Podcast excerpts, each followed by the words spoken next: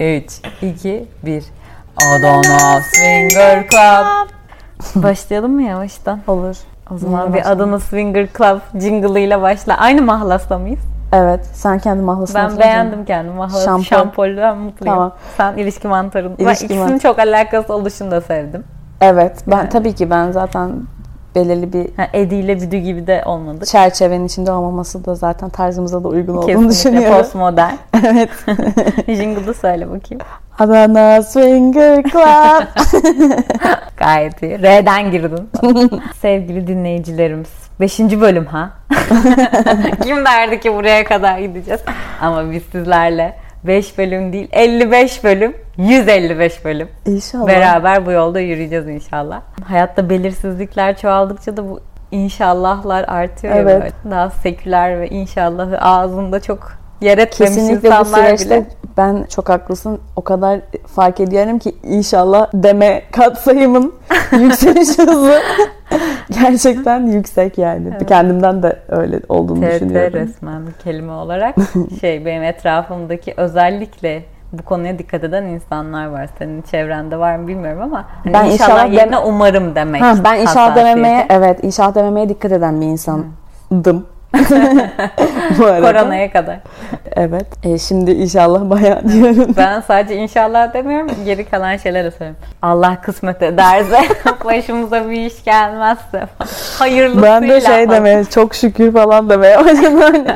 Bir şey söyleyeceğim. Şükür yalnız şey New Age çevreler tarafından Bu arada yeniden yani hani buradan- Bir dakika şükür ve dua eden eller emojisi Evet. yan yana. Bunu Instagram'ınızda görmüşsünüzdür. şükür bu arada thankful. Hani teşekkür etmek falan. Lütfen İngilizce Tamam thankful Beynel değil mi? miler. Beynel miler kelime olarak düşündüm de yani şey o thankfulness diye bir zaten terapi yöntemi falan da var ya. hani şükür, şükretme gibi oluyor ama şükür bizde daha inanca bağlı olduğu için hani dini inanca biraz konotasyonu daha şey olabilir, dini, Dini. olabilir. Ama hani teşekkür ediyor olmak benim de yani yaş aldıkça değerini anladığım bir şey haline geldi Şöyle diyebilirim. gece yatağa bir terapist gözüyle sevgili ilişki mantarı. Gece yatağa kafamızı koyduğumuzda yastığa bugün şükredecek ne oldu gibi düşünmek sence iyi bir şey mi bir terapist gözüyle? Yararlı mı? Bence değil çünkü düşüne yani Bu cevabı beklemiyordum. Hayır düş o yani zaten o şükredemeyen insan şükretmek istemediği için değil o noktaya gelemediği için şükredemiyor gibi düşünüyorum yani zaten şükredebilecek şekilde hissedemiyor yani onu edebilse zaten şükrediyor olurdu ve her şey çok Ama basit bazen olurdu. de hani bazı şeyleri taken for granted lince hazırlanıyor. Yani bize zaten bunlar olacaktı. İyi şeyler de zaten benim başıma gelir diye bakıyoruz ya. Hani şöyle bir dönüp bakıp ne de güzel oldu şu olan şeyler diye aktif olarak düşünmek. Olumlama gibi mi? Evet. Ya ne bileyim olumlama işe yarayan yine kullansın. Yani ben e, birini olumlama yapması için zorlamam da yani kendim de o şekilde iyileş ya kendi tecrübemden kendim o şekilde iyileşmedim yani o doğal bir şekilde o noktaya evrildim ve Neyden adım adım iyileşmedin? Bahsetmek istersen. neyden iyi- iyileştim. Neyden iyileştin? Ha, ben şey e, bende e, majör depresyon tanımım vardı. Zamanda kaygı bozukluğu. Onlar hiçbir zaman geçmeyecek gibi düşünüyordu ve o zaman çok yani, dibi gördüm diyebilirim yani şey olarak mental Zaten olarak. böyle insanlar çok iyi terapist oluyor bu arada. Bence healer. Wo- Wounded healer, e, yaralı iyileştirici. Bundan önce konuşmuştuk ama ben buna yüzde yüz inanıyorum.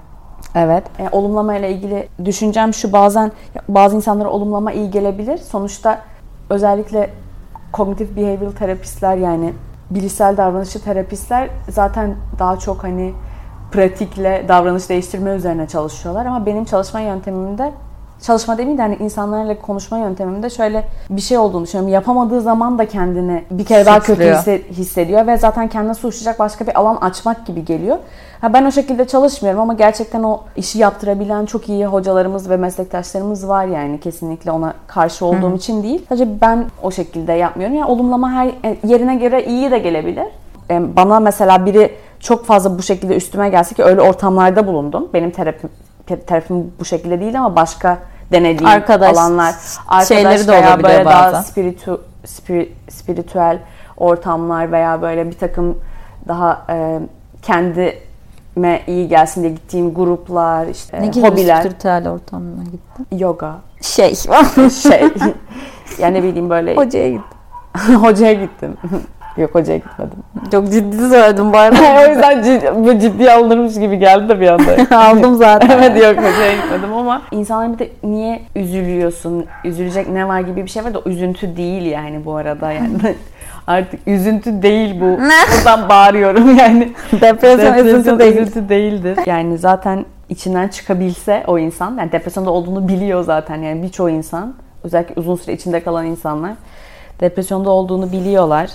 Bir şeyler yapmaya çalışıyorlar. Fakat çıkamıyorlar yani. Hani sanki kuyuya düşmüşün, içinde olduğunu biliyorsun ama çıkamıyorsun ve sürekli tutunmaya çalıştığın toprak dökülüyormuş gibi bir his. Yani depresyon yaşamış olan insanlar bunu çok iyi anlar. Herkesin de metaforu benzetmesi, sembolü farklıdır bu arada ama onun gibi olabilir veya böyle bir takım zaten daha ortak şeyler var. Mesela bir karnına kazık saplama isteği. Ama kör bir kazık olacak ki iyice acısın. Çünkü zaten böyle acı şeyi çok farklı bir boyuta falan geliyor. Böyle ağır şeyler tabii ki şimdi gülerek anlatıyorum da hani e, konuşulabiliyor olması da eskiden bunlar mesela hiç konuşulamıyormuş. Burada bizim konuşabiliyor olmamız bile çok değerli bir şey bence. Kesinlikle. E, bir sürü insanın veya e, ve hala bunları konuşabiliyor olmanda tünelin ucunda bir ışık var Evet ve ki- gülüp benim koronayı yenmem gibi gülüp arkaya dönüp bakıp yani sonuç evet şey sonuçta ben bu şeyde ben e, bunları yaşadım yani ve psikoloji ettim. bir de şöyle bir şey oldu. Terapist değiştirdi. Heroine başladım.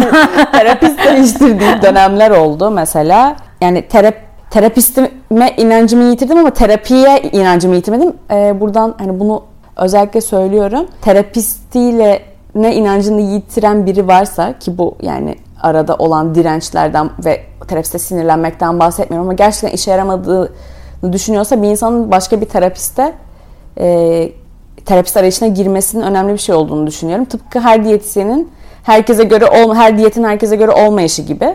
Ben kendime göre olanı buldum ve iyileştim ama kolay değildi. Kolay çıksaydım da şu an hani bu herkes der işte bugünkü insan olmaz da falan filan ama ben şöyle bir noktadan geliyorum. Yani lanet olsun bugünkü insan olmayayım yani yeter ki geçsin artık. Ona rağmen şimdi yaşadıklarımı hani sahip çıkabilecek ve bunlar hakkında rahatça konuşup başkalarına ışık tutabilecek bir noktaya geldiğim için o tünelin sonunda o ışık var yani yüzde yüz yaşanmış ve Gerçek. gerçek bir hikaye. Evet sevgili ilişki mantarı da bunun yaşayan ayaklı bir kanıtı şu anda da karşımda. Tüm mutluluğuyla, tüm enerjisiyle ışıldıyor arkadaşlar. Bunu dinleyen ve depresyonda olan birileri varsa tünelin ucunda bir ışık var. Ee, biraz zor ve meşakkatli bir yol. Ama var. Var yüzde yüz. Bunun üzerinden Türkiye'yi sarsan bir olay, e, bir diziden bahsedelim istiyorum ve bu kontekste de yine depresyona geri döneriz. Majör depresyona. Türkiye geçtiğimiz hafta iki olayla sarsıldı. Biri benim koronavirüs olmam. evet arkadaşlar koronavirüs oldum ve yendim. İkincisi de e, bir başkadır. Netflix'te bir Berkun Oya yapımı. Yani uzun zamandır bu kadar ses getiren bir yapım olmamıştı sanırım. Ben en son bu hype'ı Asmalı Konak final bölümünde yaşadım. Aşkı memnun var. Aşkı memnun oldu. Bir de Asmalı Konak daha ya onun finali de film çektiler yani. Doğru diyorsun. evet. Trafik duruyordu yani. Ama Aşkı Memnu da yarışır herhalde. Evet. Dolayısıyla biraz buna yer ayıralım de, diye düşündük sevgili ilişki mantarıyla. İlişki mantarı da izlemiş. Son iki bölümde uyuyakalması hariç. Onu buradan ayıplıyoruz. Uyuyakalmam yani uykum geldiği için yoksa Evet. sarmadığı için değil. Onu Evet, onu da isterim. lütfen bir an önce açıklarımızı tamamlayalım. Sevgili ilişki mantarı. Ne konuşmuştuk? lütfen ödevlerimizi yapalım. Neyse, onları da izle. Şimdi bu gerçekten insanlara bir yerden çok dokundu. Çünkü Türkiye'nin parçalanmışlığı, belki son 15-20 yılda emerge eden çeşitli sosyal sınıfların işte bir Kürt AKP'li zengin ve başörtülü bir kadın karakter var. Kürt modern ama ailesiyle çatışan onun kız kardeşi var. Neyse çok fazla övgüler oldu. İnsanlar çok beğendiler. Ne zamandır bu kadar böyle sahici bir şey izlemediklerinden bahsediyorlardı. Ve burada da çok fazla ilişkiler yumağı var. Bir yandan seni de ilgilendiren terapist ve danışan Yani ilişkisi. insanları da bu yani özellikle yani Kırmızı Oda şimdi Kırmızı Oda'yı izleyip de Kırmızı Oda'nın terapi sürecinden etkilenen etkilendiğini zanneden veya etkilenen insanların e, bir başkadır izlemesini öneririm. Yani bu daha gerçeğe yakın Evet benim bir tane psikiyatrist arkadaşım var. O da aynı benzer bir yorum yaptı. Son derece gerçekçi bir diyalogda o süpervizyon aldı. Terapiste Evet, süpervizyon, süpervizyon aldı. ve oradaki birbirlerine karşı olan transferansların o geçiş şeyleri inanılmaz güzel. Yani birbirlerinin içinde uyandırdıkları o içselleştirilmiş öfkeleri ailelerine karşı falan güzel e, yönetmen tarafından güzel verilmiş. Yani o yüzden o açıdan da çok başarılı buldum ben. Evet. Bu arada süpervizyon nedir sen bilmeyenler için bir söyle. Süpervizyon terapistin, terapi alanında çalışan psikolog ya da psikiyatri uzmanlarının kendi hocalarına veya yani meslektaş da olabilir tabii ki. Meslektaşlarına e, giderek kendi terapi süreçlerinden geçmesi. Orada hani bir duvarda kapanmıyor da o akışı sağlamak için olan sağlıklı bir olması gereken Türkiye'de denetlenmeyen ama olması sağlıklı ve zaten iyi terapistlerin yani iyi terapist derken iyi terapist olmak isteyen ve bu yolda giden insanların mutlaka gittiği kendi terapi kadar para verdiği bir şey. O da şey Alan. aldığını vermen yani gerçekten bir fedakarlık. Aldığını ve bir tek ona vermiyorsun ki bir de eğitimler var. O yüzden aslında psikologlar yani kazandığı paranın çok azı kendilerine kalıyor ve en çok parayı da eğitimden kazanıyorlar terapiden değil. Çünkü o terapiye verdiği para zaten süpervizyona gidiyor. Gitmeli. Bir sürü insan da denetlenmediği için gitmeyen de var bu arada. Aksatan var, bir şeyler var Tabii falan. canım tahmin ediyorum. Yani orada da bir ilişki var. Evet. Terapist danışan ilişkisi özetleyebileceğimiz o Peri ile Gülbin arasındaki ya da ne bileyim iki meslektaşın fikir danışması da olabilir ama biraz daha hiyerarşik olarak Gülbin daha üst bir pozisyonda. Evet zaten Oluyor. öyle olması yani süpervizyon işte intervizyonda Akıl oluyor yani. Evet sonuçta. akıl ya da her zaman almak zorunda değil, bazen çok ağır bir şey gel, yani gelmiştir. Onu paylaşmak gibi yani olabilir. Herkesin sisteminden atıyor. süperviz yani o bir daire gibi. Hepsinin gittiği biri olmalı. Artık üst hocalar belki yani gitmiyordur ama onlar da meslektaşlarıyla Onlar da birbirlerine toprakta yürüyor. onlar, evet. onlar da toprağa veriyorlar enerjilerini. Evdeki köpeğe bağırıyor. Karısını dövüyor. yani umarım. Çember tamamlanıyor ama çok bilimsel var. Kadın da terapiye gidiyor. Aynen. Gerçek. Bunlar tamamen şaka. Ve, Ama bir o kadar da e, gerçek bu arada. Yani bir an onu düşündüm. Neyse şey ilginçti. Meryem karakterinin kendi içinde çeşitli gelgitleri var. Bunu çözemiyor. Bunu bayılma olarak yaşıyor. Ve terapiste gönderiliyor. İyi geleceği söylenerek.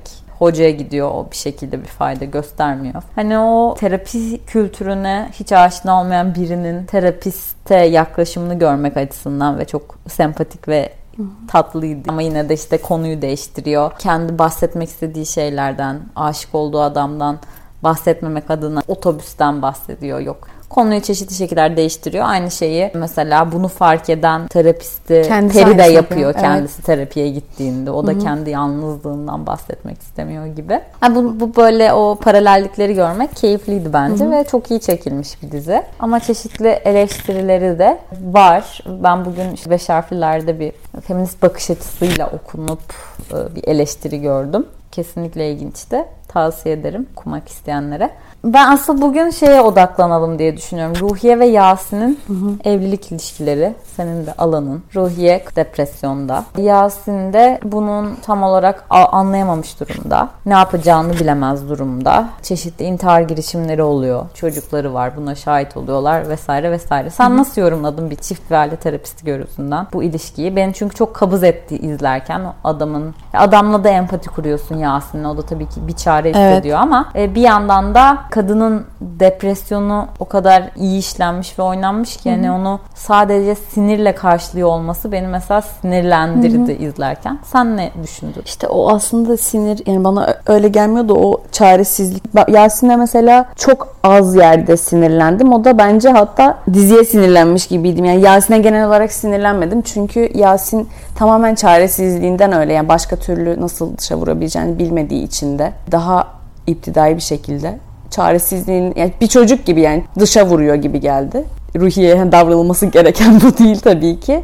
İşte ama aileler yani depresyon böyle bir şey. Çünkü karşı taraf çaresiz kalıyor. Kar- karşısındaki depresyonda olan insan çaresiz kalıyor. Karşı taraf da, da onu hissettiriyor ve kendisi de çaresizleşiyor ve hatta Yasin'in depresyon Yasin'in de depresyona sürükleyebilecek bir durum yani aslına bakarsan. Ne bileyim yani daha iyi anlaması gerektiğini kadını sonuçta Şimdi spoiler olacak ama Hayır, çünkü- tecavüze uğramış olduğunu biliyor. Yok yok ben onları izledim. Ha tamam. Yani biliyorum.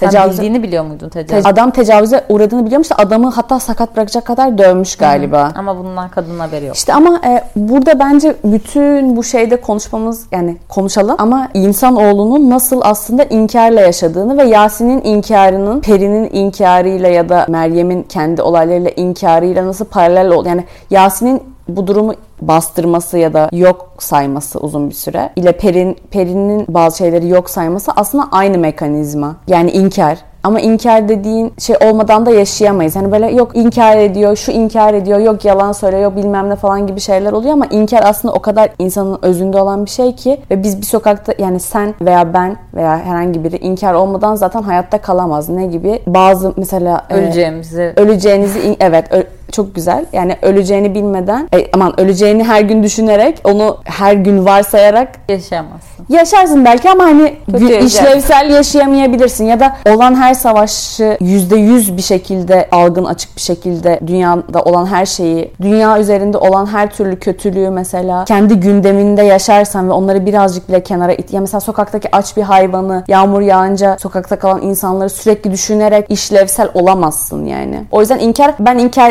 etmiyorum diyen biri olamaz zaten. Çünkü sürekli inkar halindeyiz. Bazen ne bileyim eşinle bir şeyi tartışırken de işte yok bardağı şuraya mı koydun buraya mı koydun derken de inkar halinde olabilirsin. Kilo aldım mı verdim mi diye aynaya bakarken yok ya işte su topladım falan derken de inkar. Yani inkar böyle çok anlık hani hayatımızda zaten olan bir şey. işlevi olan ve Ayrıca hayatta kalmak survive- için gerekli evet, olan hayatta bir şey. kalman için de Ama gerekli olan bir ne- şey. e, birçok felsefi soruda olduğu gibi hani çizgiyi nerede çekeceksin? Çünkü bazen üzerine gelen bir evet. tren var ve onu da inkar ediyorsan Evet. seni ezip geçebiliyor yani. Aynen işte ruhiyenin noktası belki de hani bazı şeyleri artık inkar edemeyecek şekilde üstüne yıkılması da olabilir. Yasin de kendi inkarına belki de müdahale ediliyor diye ruhiyeye sinirleniyor da olabilir yani anladın mı? Ben öyle de düşünüyorum. Çünkü Yasin'in kendine yarattığı savunma mekanizmasını ruhiyeyi görmek zedeliyor. Yani onu o savunma mekanizmasını bozan bir şey karısı aslında belki de. Ne- Anlamadım. Yani Yasin'in bütün bu olayı bir şekilde kafasında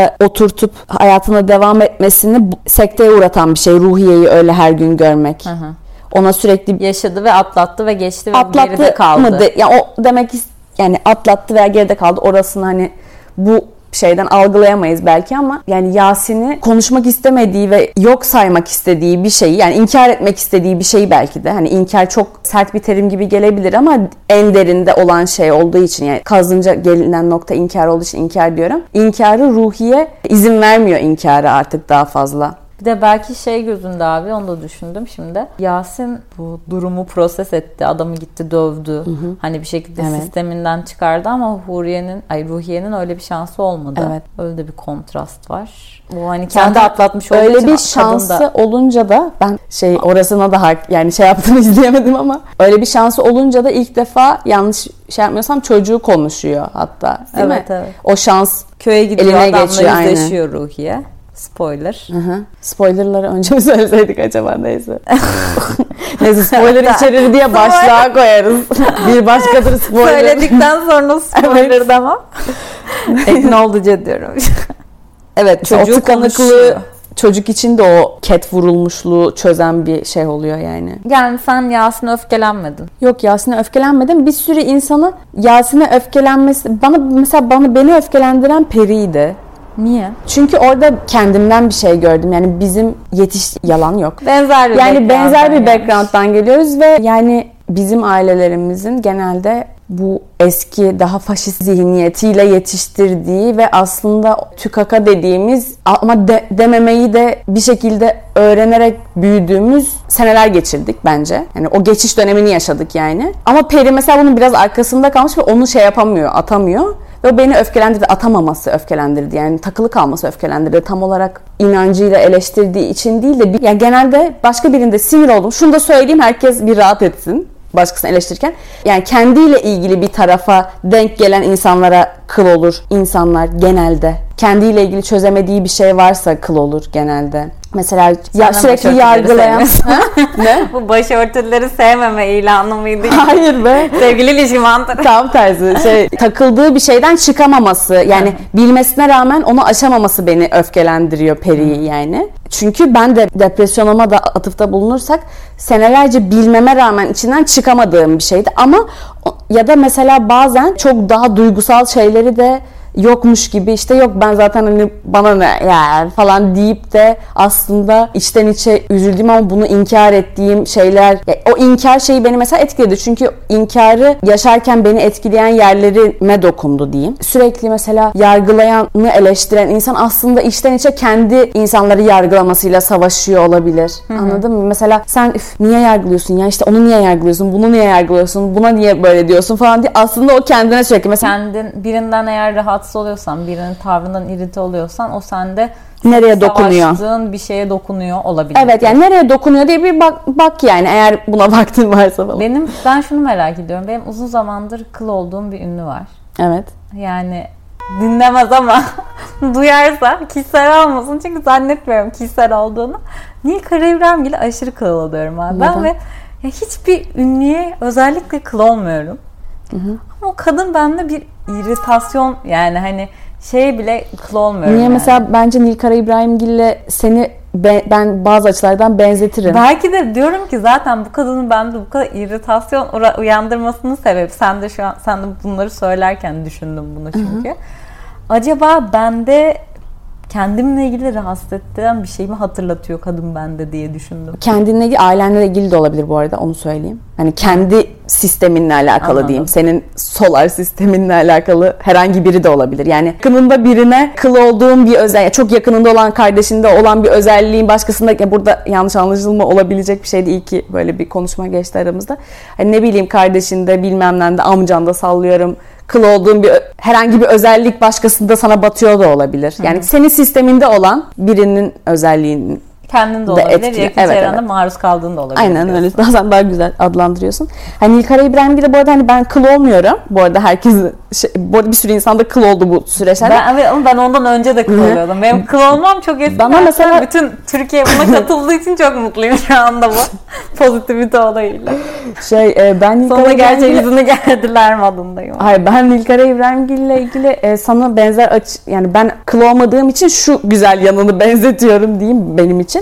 Mesela yani her krizi fırsata çevirebilme yetisi olma yani çevirebilme değil de çevirebilme yetisi olma ya da böyle hani kötü bir şeyi iyi bir şekilde değerlendirme.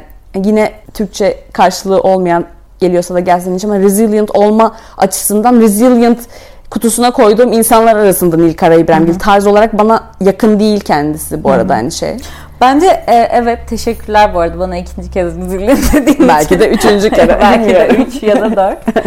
evet, ama şey şu açıdan ben mesela e, onu da resilient derim ama e, onun yöntemine kendimi uzak görüyorum. Çünkü ben biraz daha böyle dark humor işte ya da komediyle o resilience'ı sağladığımı düşünüyorum ya da işte e, ne bileyim bir hikayeyi anlatımı değiştirmeye çalışarak, hikayemi komedileştirmeye çalışarak ya da hani sempatikleştirmeye çalışarak. Onda biraz daha böyle şey kafası var sanki hani daha nasıl söyleyeyim? Daha az eleştirel. gelişim evet evet. Oradaki böyle hakikati görmek yerine üstünü kapatan böyle hani orada kötü bir şey var. Mesela ben ben onu görüyorum. Belki o da görüyordur muhtemelen yani hiç aptal bir kadın olduğunu düşünen zeki şurada- biridir. Ama sanki o hani yok yok öyle bir şey yok hani aman Ali Rıza Bey ağzımızın tadı kaçmasın. Ben onunla onunla yüzleşme taraftarıyım. Bu can acıtıcı olsa da daha sonra yüzleştikten sonra hani komik bir şeye dönüştürebilirsen Bence bu konunun açılması mükemmel oldu. Çünkü şuraya e, geri dönüş yapmak istiyorum. Yani işte gerçekten olumlama insanda bu etkiyi yaratabiliyor. Çünkü o o noktada olduğu için aslında sahte bir şey yapmıyor. O zaten o noktada. Ama o noktada olmayan insanları böyle yani tetikleyici bir şekilde, kışkırtıcı bir şekilde hareketleri batıyor olabiliyor anladın mı? Yani ben onun hani belki bulunduğu konum itibariyle daha fazla insana erişebildiği için hani, hani Türkiye gerçeği de bu değil kardeşim dedi, dedirtebiliyor ama o daha kendisi gerçekten öyle hissetmediği için yaptığını düş bana ben öyle hissetmiyorum yani ama hani sen Bence bunlara da şükretmeyelim hissediyor. falan filan Ama şöyle bence dediğimiz- bence sorun şurada. Yani ben zaten onun sahte bir iyilik içinde olduğunu düşünmüyorum yani. E, çünkü bu kadın zaten hani 15 yıldır piyasadaysa 15 yıldır böyle takılıyor. Ya da çok iyi bir PR'cı yani Evet. bilmiyorum. Ama bana ilk ihtimal yani hakikaten samimi olduğunu düşünüyorum. Ama bana bu bir çeşit bir körlük gibi de geliyor. Körlük pardon düzgün söyleyemedim.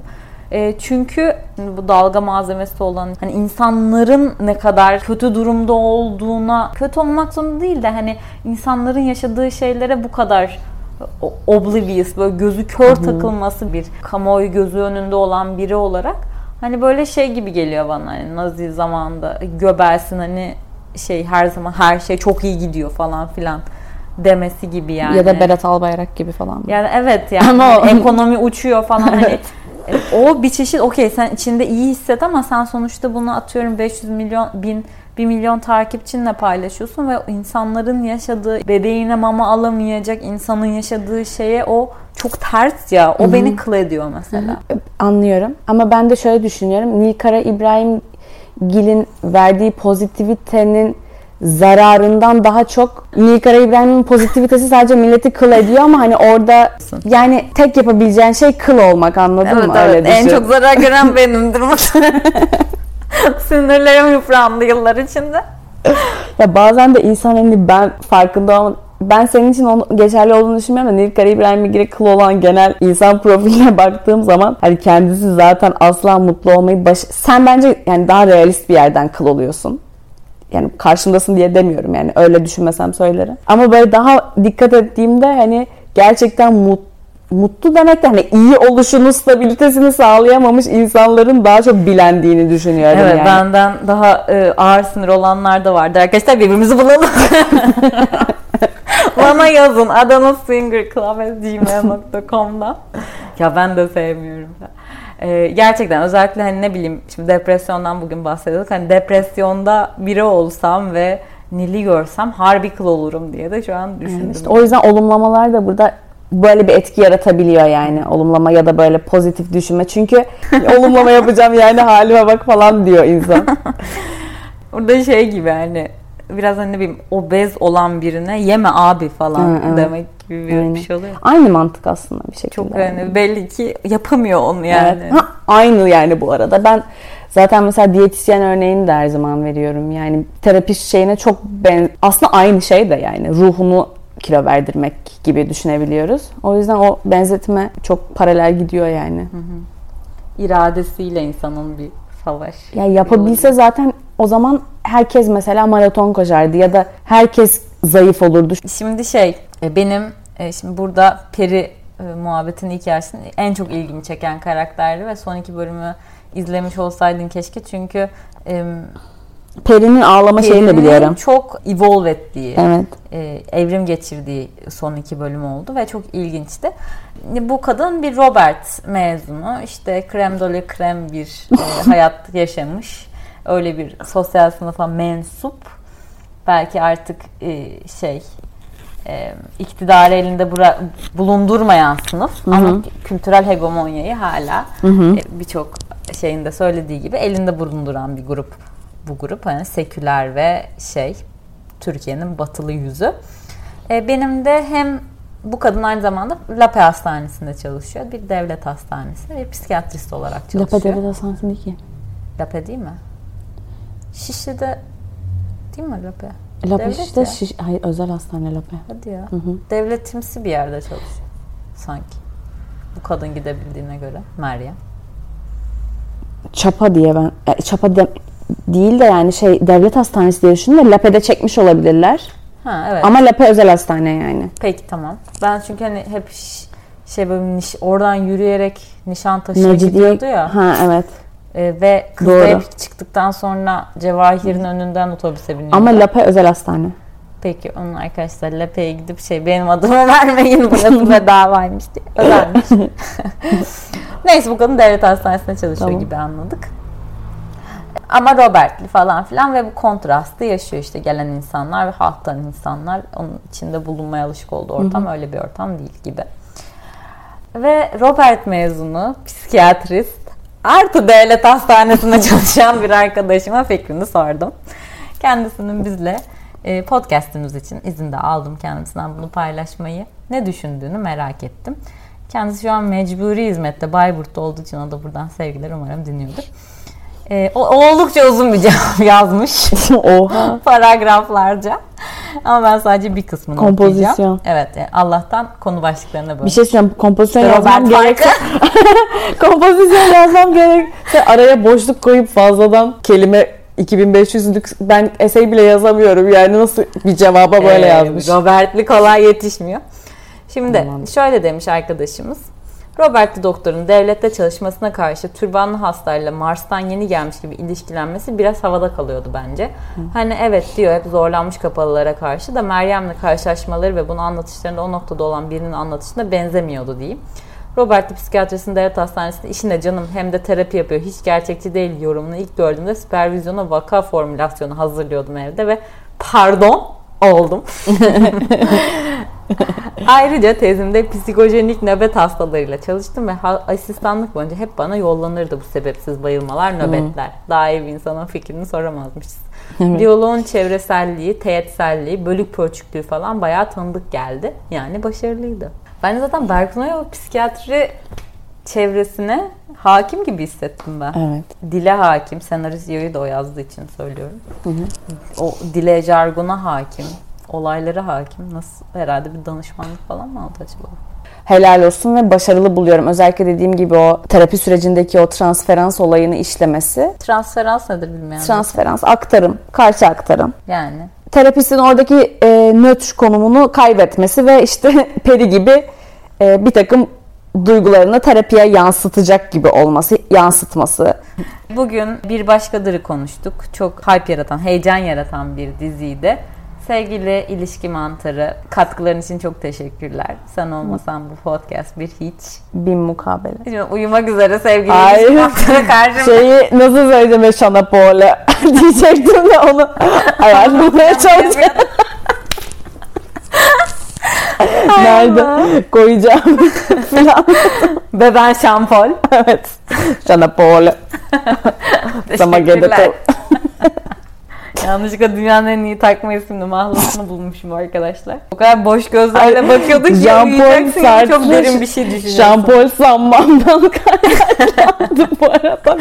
Bir şey Sen de. neden ilişki mantarı koydun? Yani Mantar olmuş ilişki- ilişkiler, mantara bağlamış ilişkiler. Hayır daha çok mantar gerçek mantar alışverişi yaparken yani normal kültür mantarı bu arada yanlış anlaşılmasın. Marketten. Sonra ilişkilerin de mantar gibi bitebileceği benzetmesi falan gibi böyle kafamda oluştu. Mantar gibi oluşması gibi mi? Hani Evet bir anda hani olması şey. evet. Ha güzelmiş.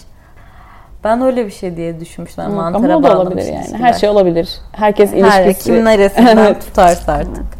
Siz de izlemediyseniz izleyin. Güzel bir dizi. Üzerine en azından konuşulacak çok fazla materyali olan bir dizi. İnsanı düşüncelere sevk eden özellikle Türkiye'de. Yorumunuz olursa lütfen arkadaşlar Adana Swinger Club, Kastamonu'nun K'si, Lüleburgaz, Urfa, Bursa at gmail.com Adana Swinger Club at gmail.com'a atın. Instagram hesabımız var. Onu da takip edin. At Adana Club diye. Adana Swinger Club'tı. Ee, ama bizi birileri raporlamışlar Instagram'a. bizi gerçek bir swinger kulübü sanmışlar. Ha, bu arada raporlayanlar kim acaba? Belki kendi otomatik mi yaptı acaba ondan da düşün. Ee, ve kapatıldı hesabımız arkadaşlar. Mağduruz yani komik ismimiz olmasının bedeli bu kadar ağır olmamalıydı. Hadi bizi takip edin. Bize kıyak yapmış olursunuz. At Adana Club da Instagram adresimiz. At bir dakika Twitter'da söyleyeyim. At Adana Club yine. Bu da Twitter adresimiz. Arkadaşlar 8 takipçimiz var. Ya neden 9, 10, 11 siz olmayasınız? Hadi gözünüzü seveyim. Bileğinize kuvvet. İyi 15. haftalar. takipçimize shout out. 15. takipçimiz Twitter'da sana teşekkür edeceğiz. Umarım dinleyicimizsindir ve Adana Sex 79 değildir bu. evet doğru. Onu Çünkü hiç düşünemedim. seksçiler takip ediyor yine. Gerçekten öyle ya. Çok kötü durumdayız arkadaşlar. İsmimizin mağduru olduk. Ama bir o kadar da hala seviyoruz. Sevgi nefret ilişkisindeyiz.